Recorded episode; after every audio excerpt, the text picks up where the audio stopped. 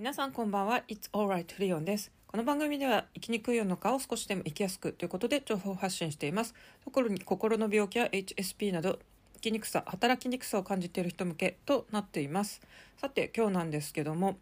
あなたはアピールできますか？という話をしたいと思います。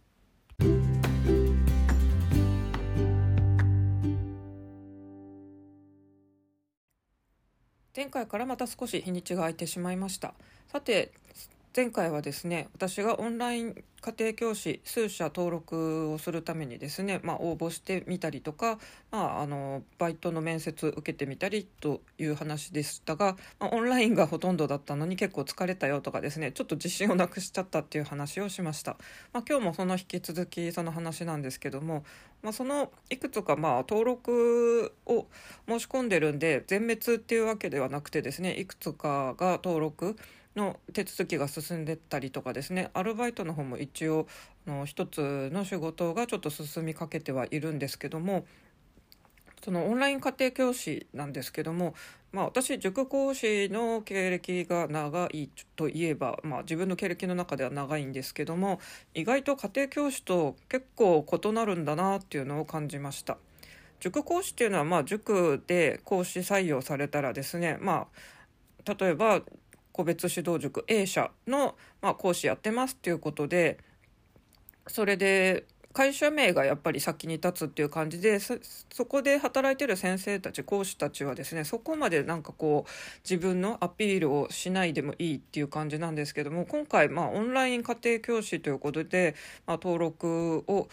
こういくつかしてみてですね特に今話が進んでる一つは本当にですねもう先生たちが動画で自己アピールしつつのあと画面ででもですねいろいろあの実績とかをアピールするっていう感じで本当にですねあのまあ顧客はその動画とか自己紹介とかどういう授業をやってますっていうそこの告知を見てあのどの先生習うかっていうのを決める感じなんですよね。正直まあやっぱり見た目とかそういうのもあったりとかあの顔の好みとかももしかしてあるのかもしれないですしこう本当に自己アピールが必要なんだなっていうので塾講師と違って家庭教師ってやっぱり例えば同じあの家庭教師 A 社っていうところに所属してたとしてもどっちかっていうとまあ例えば A 先生は、まあ、どこどこ大学をこう目指す人向けの東大なら東大に特化した教え方ができますとか例えば B さんは英語がすごい得意で帰国子女であの TOEIC 満点ですみたいな感じでそういう TOEIC 系の得点を取るのになんか指導できますよとかですね。そういう感じでやっぱり自分の強みはすごい出すのが家庭教師なんだなと思いましてなんか塾講師の流れでやってるとですね意外とちょっと私は圧倒されてしまったと思ったんですよね。で本当に YouTube でそうやってバーンと顔とかがまあ出てですねその中からみんなが選ぶっていうと私は変な話なんですけどもこれってなんかキャバクラのなんか入り口にこう貼ってあるようなあのナンバーワンを決める1位誰々ちゃんとか2位誰々ちゃんとかいう、まあ、私キャバクラとか全然知らないですけどもあの漫画の「女王」っていうのが好きでですねあの読んでたんですけどもあとあれに付随してテレビドラマ実写化もしてましたよね。女王って確か普通のパート1とあとパート2もあったりしてどっちもドラマ化してたような気がしますが私漫画は2つ目も読んだと思いますがドラマの方は最初の方藤崎綾だったかな確か。その人が主人公の時のはドラマも見てました。結構漫画は面白いのとあとそっちのドラマも面白かった気がしますけどもまあなんかそういうイメージでえこれなんか本当に競い合う戦場みたいなところなんだなっていうのでちょっとですね HSP 気質の私はガクブルと気をされております。皆さんこういう自己アピールって得意なんでしょうか？私ってこうなんか変に自分に自信があるところもあるんですけど最近はですねなんだか自分に自信を失いがちで、まあ、この東京に住んでてですねこう教える仕事をしているとやっぱりまず高学歴の先生も多かったりとかそういう資格 TOEIC 満点とかいう人もいっぱいいたりとかでですねなんかキラオシのようなすごい学歴実績の人がいっぱいいてなんだかなっていう感じで私は最近自信をなくしてるんですよね。でこの塾講師ならそこまで他人と比べることってあんまりなかったような気がするんですけども家庭教師って本当に個人個人でアピールしていくんだなっていうんで、まあ、自己アピール自分を売り出す営業力っていうんですかねそれが強くないとダメなんだなと思ったんですけど私やっぱりですね同じ塾勤務でも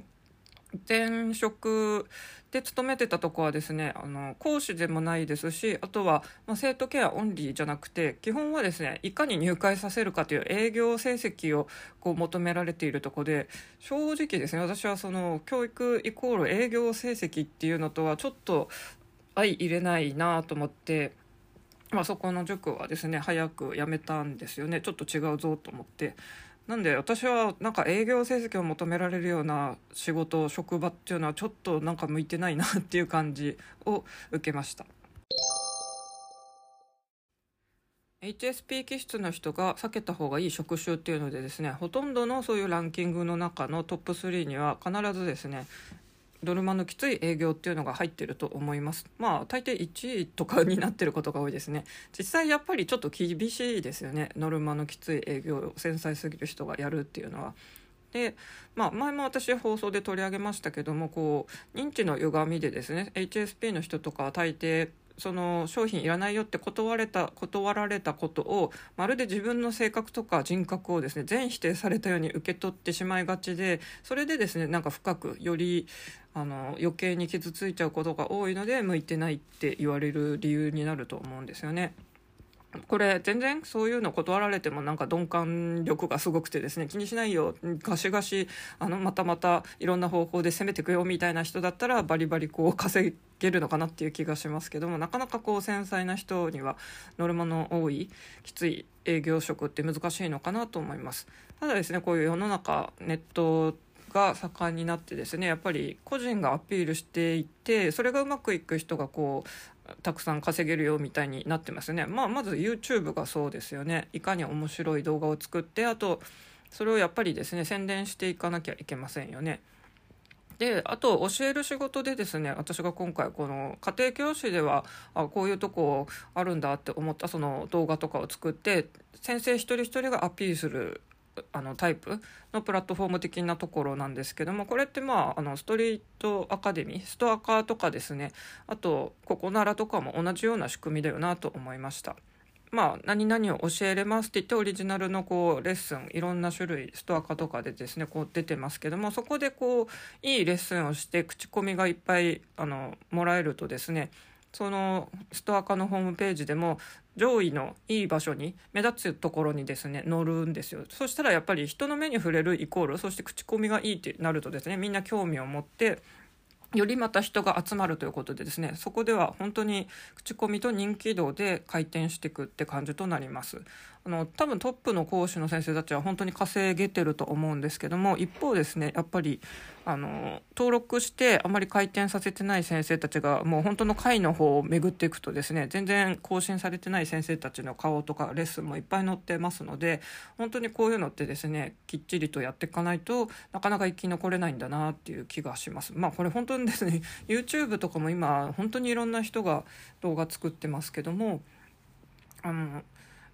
なんか本当に再生数少ない動画とかもあるじゃないですか。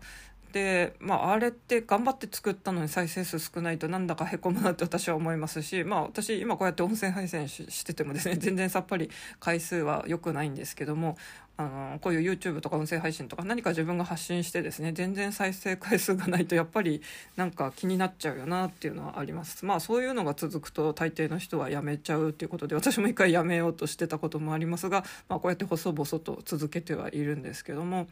なので自己アピールをこううまくできる人とかですね、まあ、あとは例えば YouTube だったらこう所属会社 UM とかああいう会社が宣伝とかをあの引き受けてくれたりとかですね。そういうところに、まあ、任せるっていうのもありますよね。なのでまあ自己アピールができないとより昔より生き残れなくなってきたのかなっていうなんだかですね。ちょっと繊細すぎる人には生きにくいかえってですねネットが発達したことによってかえって生きにくくなってるのかなっていうのもあって私オンライン家庭教師いいなって言って100歩とか思ってたんですけどもあれ？なんかこのどこかに所属するっていうのは結構大変だなと思いました。私去年はですねこう個人でやってみたいって思ってあえてどこにも所属しないで1人でやってみてホームページとか作って作りかけてたんですけど結局挫折して集客全然できなかったので、まあ、今回所属してみようっていうのとか他に雇われてみようとかなんか一人ではなかなかやっぱりまだまだ難しいなっていうので今はまだ模索中ではあるんですよね。まあ、でも今のところはですねこう他の人のことがやっぱり気になっちゃって自分と他人を比べてちょっと落ち込んでるっていう状況となっております。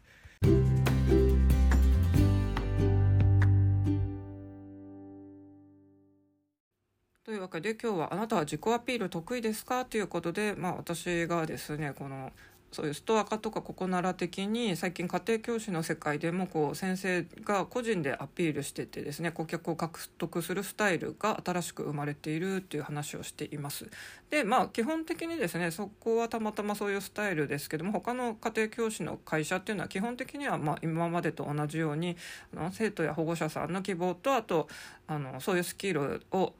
持っている先生とマッチングさせるっていうのを基本はやっているのでまああの今まで同様のやり方をしてるとこはネットのオンラインでも多いです。まあ、たまたまそういうあの個人でアピールする感じの会社も増えてきたんだなっていう印象です。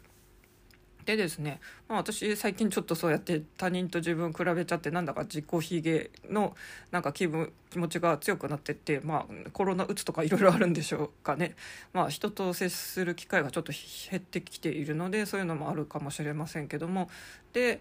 皆さん音楽って普段どんな風に聴いてますか？私はですね Apple Music あのサブスク課金して毎月あの聴いてます、まあ、基本ですねなんかたまたま聴きたいなと思ったまあ、アーティストとか昔聴いてたアルバムとかをですねなんか探してみてあればそれをこう自分のやつに加えていくみたいな感じです。まあ基本ですね世代的にやっぱり昭和の曲とかですねあと平成の懐かしの曲、まあ、昔好きだったアーティストっていうのがずらっと並んでるんですけども、まあ、その中でですね割とこう夏ソング的なのをプレイリストでこの時期とか聴いてたりしてですねさっきもそれ聞いててあの聞き終わったんですよするとですねなんかその同じアーティストだけども私がプレイリストに入れてない知らない曲とかを勝手に Apple Music 側でなんかセレクトしてかける時がありましてあのさっきですねあの私あれ？入れてたかな？あの Superflyの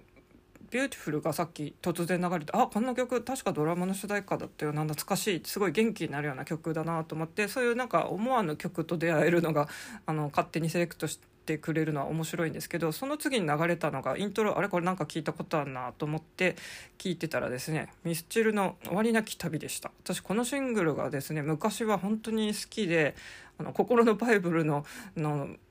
こう3本の指のうちの1本には入ってるくらいあの頼りにしてる曲でした。